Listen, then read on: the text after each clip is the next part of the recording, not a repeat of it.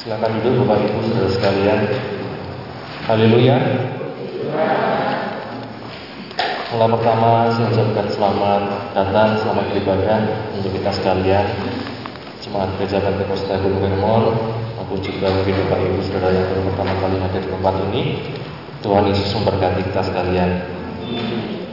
Bapak Ibu Saudara sekalian, kita telah menguji memuliakan nama Tuhan dan pada pagi hari ini kita akan sama-sama belajar dari firman Tuhan. Masih dalam tema besar jemaat yang berpusat pada Kristus. Kalau minggu yang lalu kita belajar bagaimana menjadi suatu jemaat ya atau umat Tuhan yang bersuka cita di dalam kehidupan kita.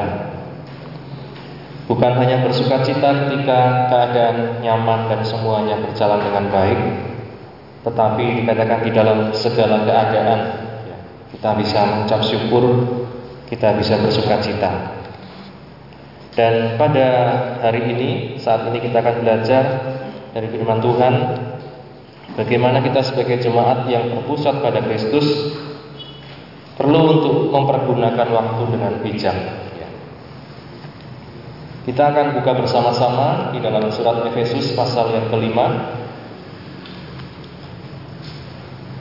Efesus pasal yang kelima ayat 15 sampai ayat yang ke-17.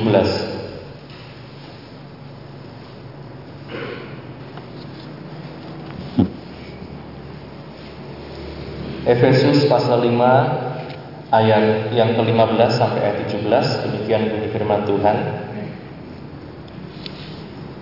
Karena itu, perhatikanlah dengan saksama bagaimana kamu hidup. Janganlah seperti orang bebal, tetapi seperti orang arif. Dan pergunakanlah waktu yang ada, karena hari-hari ini adalah jahat. Sebab itu janganlah kamu bodoh, tetapi usahakanlah supaya kamu mengerti kehendak Tuhan. Amin. Berbahagia setiap kita yang baca, mendengar, dan yang melakukan firman Tuhan. Bapak Ibu Saudara sekalian, ayat ini juga pernah uh, saya bahas ya waktu di PA Kamis yang lalu apabila Bapak Ibu mendengarkan di dalam uh, renungan online ya tentang menebus waktu ya. Kemarin saya bahas tentang menebus waktu. Kata pergunakanlah waktu yang ada dikatakan di dalam terjemahan lain adalah menebus waktu. Ibarat seperti membeli Ibarat seperti mengusahakan agar waktu itu e, berharga. Nah, Bapak Ibu seperti gambaran yang pernah e, mungkin kita alami dalam kehidupan kita.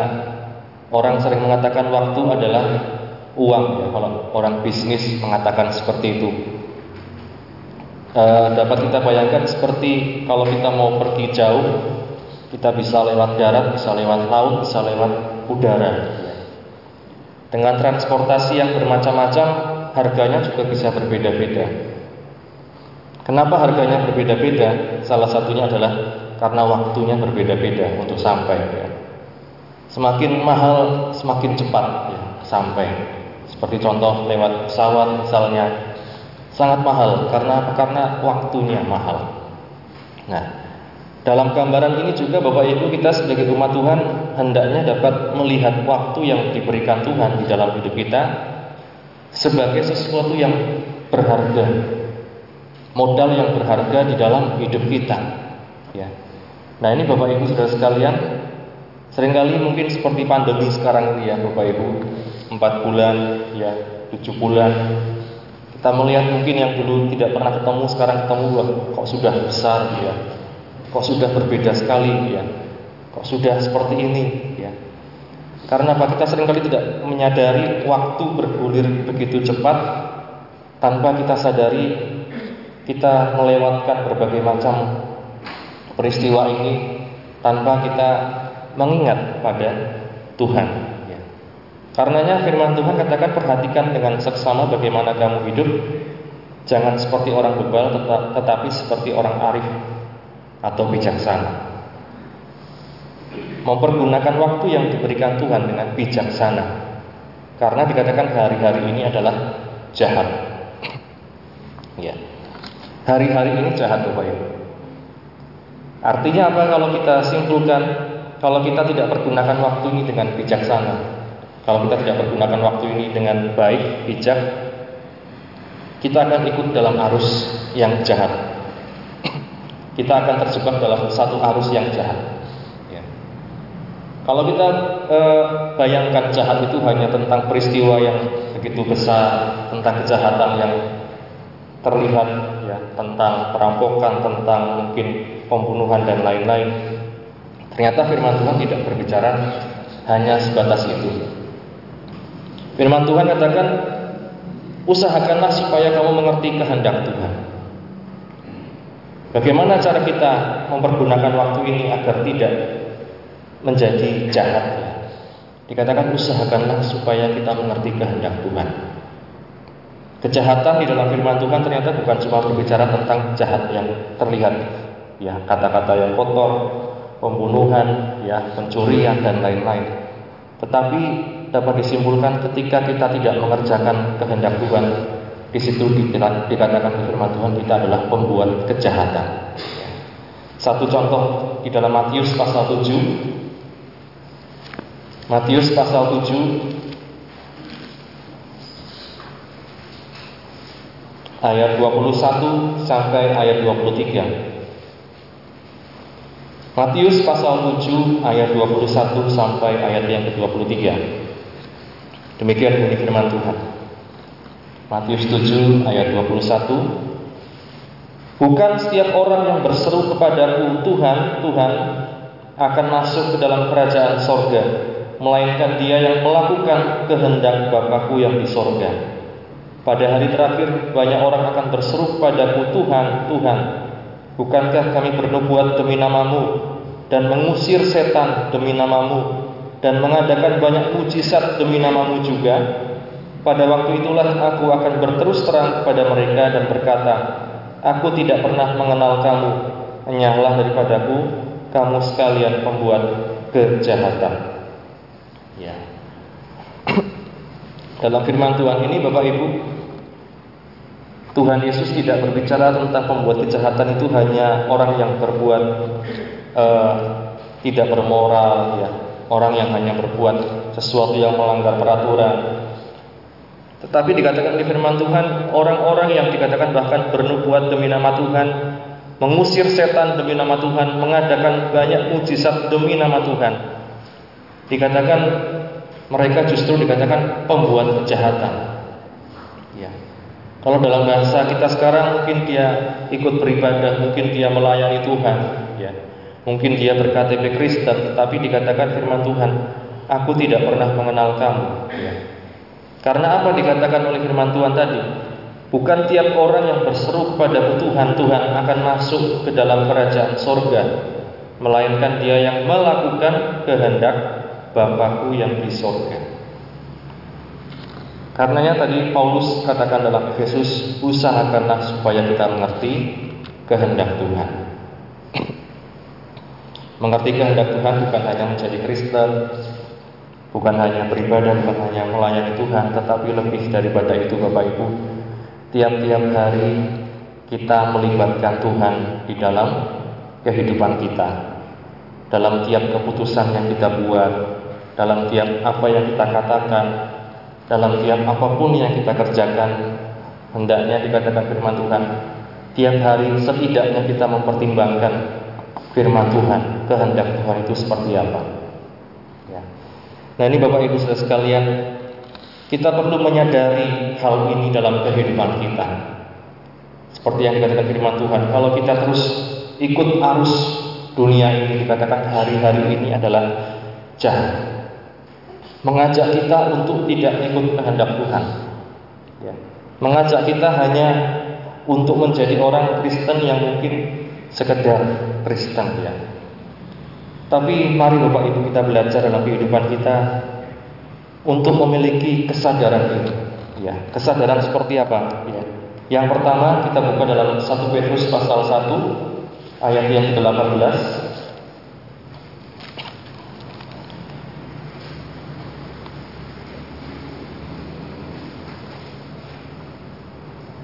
1 Petrus 1 ayatnya 18 Sebab kamu tahu bahwa kamu telah ditebus dari cara hidupmu yang sia-sia yang kamu warisi dari nenek moyangmu itu bukan dengan barang yang fana, bukan pula dengan perak atau emas, melainkan dengan darah yang mahal, yaitu darah Kristus yang sama seperti darah anak domba yang tak ternoda dan tak bercacat. Ya. Untuk dapat mengisi waktu dengan bijak, mempergunakan waktu dengan bijak, menebus waktu ya, kalau saya katakan menebus waktu dengan bijak. Pertama yang kita perlu sadari adalah bahwa kita ini orang-orang yang sudah ditebus oleh Tuhan. Orang-orang yang berharga di mata Tuhan. Orang-orang yang ditebus dengan cara yang uh, dengan darah yang mahal. Ditebus dari cara hidup yang sia-sia. Ya. Dalam pengertian ini Bapak Ibu, artinya bahwa ketika kita mempergunakan waktu dengan baik, hidup kita tidak akan sia-sia. Ketika kita tidak mengerti bahwa kita ini sudah ditebus, kita ini umat pilihan Tuhan, maka kita bisa terjebak dalam cara hidup yang sia-sia. Yang saya katakan seperti orang berpikir hidup ini untuk apa ya? Lahir menjadi anak, besar, remaja, pemuda, menikah, menjadi tua, punya anak, punya cucu, selesai urusan meninggal dunia. Tapi dalam hidup yang diberikan Tuhan, mari Bapak Ibu, kita usahakan untuk mengerti kehendak Tuhan dalam hidup ini. Ya. Kita usahakan untuk mengerti kehendak Tuhan. Firman Tuhan katakan usahakan. Artinya apa Bapak Ibu? Bukan sesuatu yang tiba-tiba muncul dalam hidup kita kita mengerti kehendak Tuhan. Firman Tuhan katakan usahakan supaya kita mengerti kehendak Tuhan. Sebabnya katakan tebuslah waktu. Tebus waktu. Ya. Seperti pagi hari ini Bapak Ibu, saya percaya mungkin kita ada uh, mungkin pilihan-pilihan untuk mempergunakan waktu untuk kegiatan lain, ya tapi kita memilih untuk ke gereja misalnya, untuk beribadah. Itu menebus waktu, Bapak Ibu Saudara sekalian. Sesuatu yang bisa kita gunakan untuk yang lain, tapi kita gunakan untuk hal ibadah seperti ini misalnya, menebus waktu. Ya. Yang kedua, kita punya identitas baru di dalam Kristus. Di ayat yang ke-22 1 Petrus 1 ayat yang ke-22 karena kamu telah menyucikan dirimu oleh ketaatan kepada kebenaran sehingga kamu dapat mengamalkan kasih persaudaraan yang tulus ikhlas. Hendaklah kamu bersungguh-sungguh saling mengasihi dengan segenap hatimu. Karena kamu telah dilahirkan kembali bukan dari benih yang fana tetapi dari benih yang tidak fana oleh firman Allah yang hidup dan yang kekal. Sebab semua yang hidup adalah seperti rumput dan segala kemuliaannya seperti bunga rumput. Rumput menjadi kering dan bunga gugur. Tapi firman Tuhan tetap untuk selama-lamanya. Inilah firman yang disampaikan Injil kepada kamu, kepada kita sekalian. Identitas baru, lahir baru di dalam Kristus, yaitu dikatakan Sebab kamu telah dilahirkan kembali bukan dari benih yang fana, tetapi benih yang tidak fana, oleh firman Allah yang hidup dan yang kekal. Betapa penting Bapak Ibu kita memiliki firman Tuhan ini di dalam kehidupan kita. Kita menempatkan firman Tuhan ini sebagai satu yang sangat penting, terpenting dalam hidup kita. Dikatakan inilah benih yang tidak fana, yang hidup yang kekal. Ketika tidak ada firman Tuhan dalam hidup kita, dikatakan kita ini hanya seperti rumput hidup kita. Semua yang hidup seperti rumput, segala kemuliaannya seperti bunga rumput.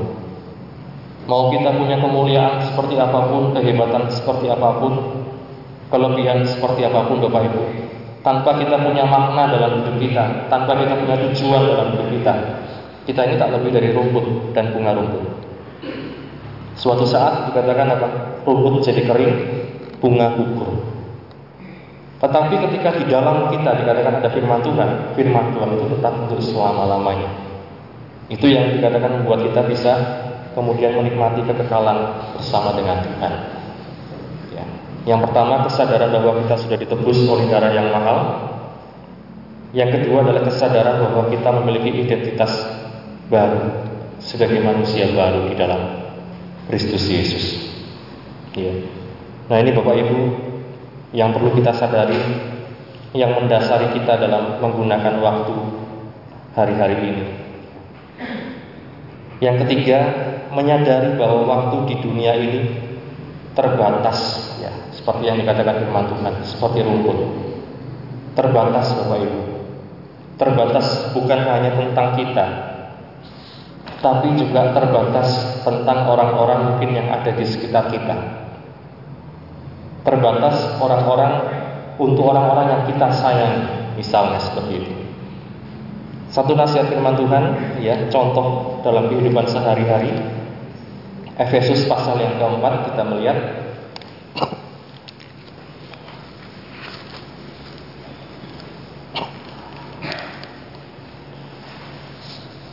Efesus pasal yang keempat ayat yang 26 sampai 27.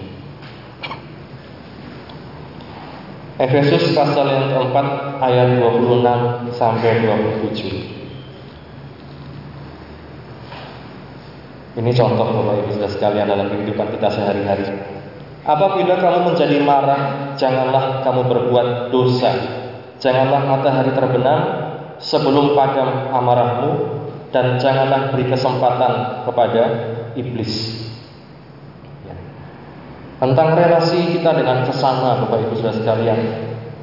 Seringkali kita pikir kita punya waktu, ya.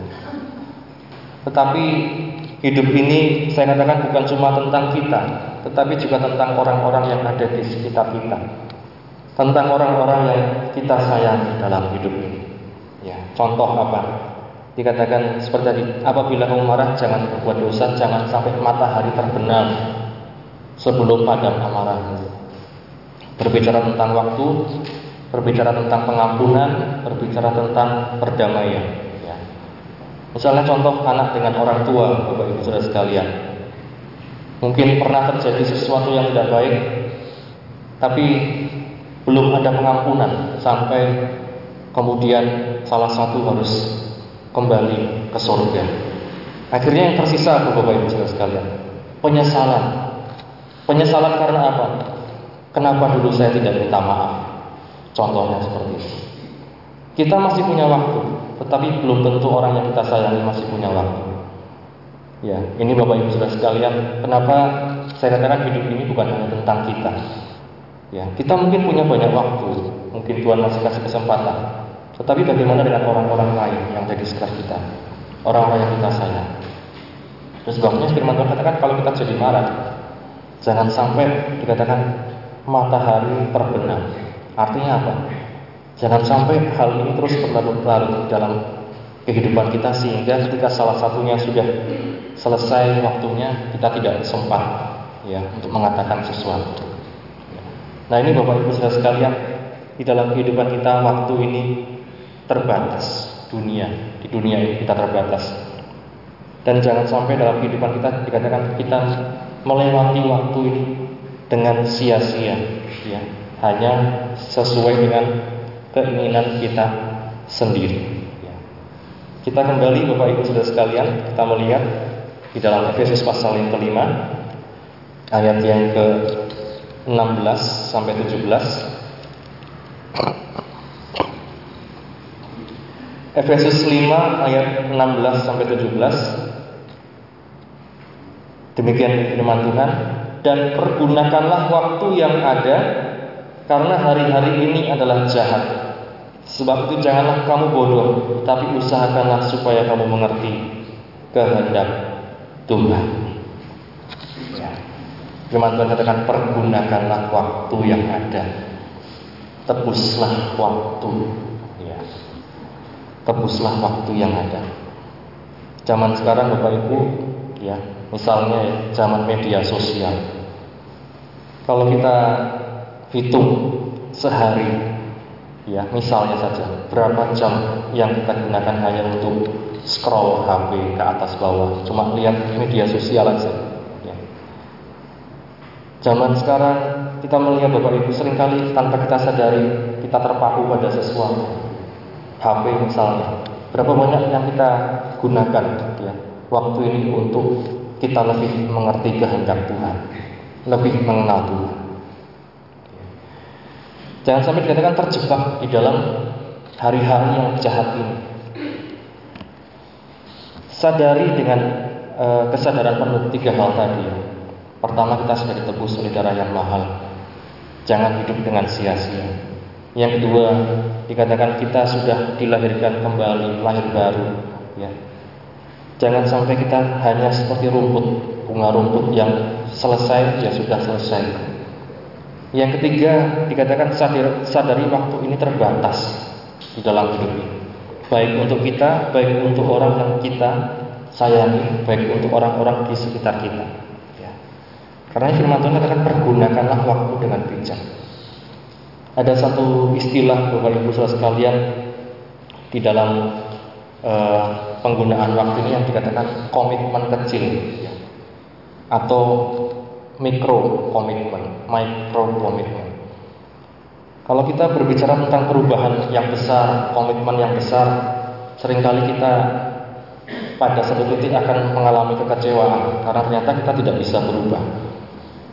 Tapi Bapak Ibu Saudara sekalian, mari kita belajar untuk belajar memanfaatkan hal-hal yang kecil, komitmen dengan hal-hal yang kecil terlebih dahulu dalam hidup ini.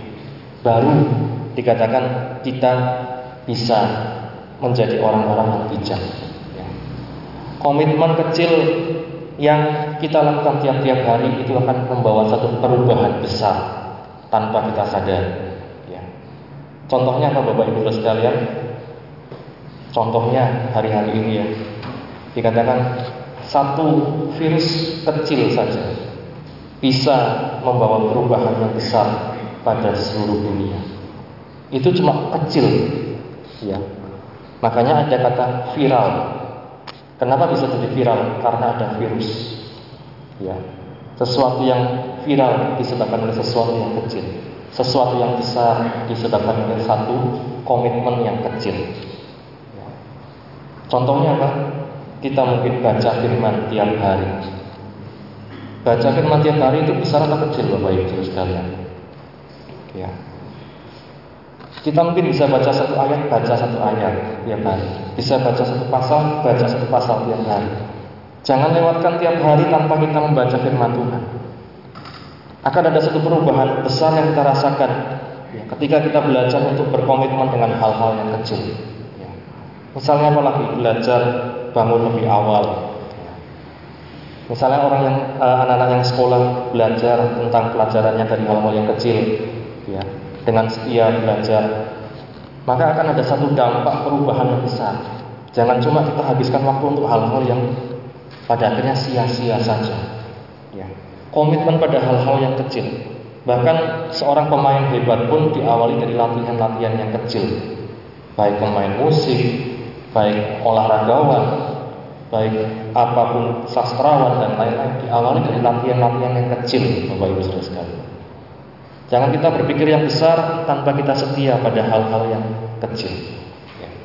Nah ini Bapak Ibu yang dikatakan oleh firman Tuhan setia dalam perkara kecil maka Tuhan akan percayakan hal-hal yang besar. Jangan mau hal-hal yang besarnya dulu kalau kita tidak bisa di hal-hal yang kecil. Setia pada hal-hal yang kecil dulu, lakukan tiap-tiap hari. Ya, maka Tuhan akan percayakan pada hal-hal yang besar. Kita buka ya satu contoh yang terakhir di dalam Mazmur pasal 1 mungkin ini juga komitmen yang kita perlu untuk e, memanfaatkan waktu dengan baik Mazmur pasal 1 ayat 1 sampai ayat yang ketiga Mazmur 1 ayat 1 sampai ayat yang ketiga Mazmur 1 ayat 1 sampai 3 Demikian bunyi firman Tuhan. Berbahagialah orang yang tidak berjalan menurut nasihat orang fasik, yang tidak berdiri di jalan orang berdosa, dan yang tidak duduk dalam kumpulan pencemooh. Tetapi yang kesukaannya ialah Taurat Tuhan, dan yang merenungkan Taurat itu siang dan malam. Ia seperti pohon yang ditanam di tepi aliran air yang menghasilkan buahnya pada musimnya dan yang tidak layu daunnya apa saja yang diperbuatnya berhasil. Firman Tuhan dalam Mazmur katakan buang yang tidak baik, kebiasaan yang tidak baik buang saja, kemudian gantikan dengan kebiasaan-kebiasaan kecil tiap-tiap hari, maka itu akan membuat satu keberhasilan dalam kehidupan kita. Kebiasaan yang tidak baik seperti apa dikatakan tidak berjalan ya menurut nasihat orang fasik. Tidak berdiri di jalan orang berdosa, tidak duduk dalam kumpulan pencemooh. Ini contoh dalam kehidupan kita Bapak Ibu. Berapa banyak waktu ya saya katakan yang bisa kita habiskan untuk misalnya apa? Gelendengi wong ya. Ngomongin orang itu bisa satu jam, dua jam, tidak rampung-rampung, tidak terasa. Tanpa kita sadari ya, orangnya mungkin yang tolong sudah kupingnya panas dua-duanya ya. Tapi kita masih enak menikmati itu, tidak, tidak, tidak habis-habis. Duduk dalam kumpulan pencemooh, bisanya cuma ngomongin orang ya ini bapak ibu dikatakan jangan sampai kita terjebak dalam hal-hal seperti ini mengikuti nasihat orang fasik berdiri di jalan orang berdosa ya tetapi dikatakan biarlah kesukaan kita adalah Taurat Tuhan merenungkan Taurat itu siang dan malam ya. pernah juga saya eh, bahas ya kalau tidak salah di persekutuan doa Sabtu online ya merenungkan Taurat Tuhan itu siang dan malam. Dalam bahasa lain meditasi dengan firman Tuhan. Ya. Saat kita berdoa kita ucapkan firman Tuhan. Saat kita berdoa kita ucapkan firman Tuhan. Ya ibarat seperti sapi yang digambarkan dia sudah makan, kemudian waktu malam kembali makanan itu rumput itu dikunyah kembali di mulutnya. Seperti kita baca firman Tuhan, Jangan hanya dibaca tapi direnungkan, dimeditasikan. Ya, ini luar biasa. Ya, dikatakan oleh firman Tuhan, ia akan seperti pohon yang ditanam di tepi aliran air yang menghasilkan buahnya pada musimnya, yang tidak layu daunnya, apa saja yang diperbuatnya berhasil. Keberhasilan diawali dari komitmen-komitmen kecil yang kita buat tiap-tiap hari. Maka firman Tuhan katakan hari-hari ini adalah jahat. Tuhan tidak katakan tahun-tahun ini jahat. Tuhan tidak katakan tentang waktu yang besar, tapi hari-hari ini adalah jahat. Ya, kiranya pagi hari ini Bapak Ibu kita kembali merenungkan hari-hari ini kita sudah habiskan untuk apa saja. Ya. Adakah kita menyadari ketika kita menghabiskan bahwa kita adalah umat yang ditebus oleh Tuhan, bahwa kita adalah orang yang sudah lahir baru, bahwa waktu ini terbatas, ya, yang hanya akan sia-sia kalau kita lewatkan begitu saja. Biarlah firman Tuhan uh, pada pagi hari ini kembali mengingatkan kita untuk dapat menjadi orang yang bijak, mempergunakan waktu dengan bijak, sehingga kita semakin mengerti kehendak Tuhan, semakin dipakai Tuhan menjadi alat perannya kemuliaan nama Tuhan. Mari sama-sama kita bangkit berdiri. Kita akan nyanyikan satu lagu. Hidup ini adalah kesempatan.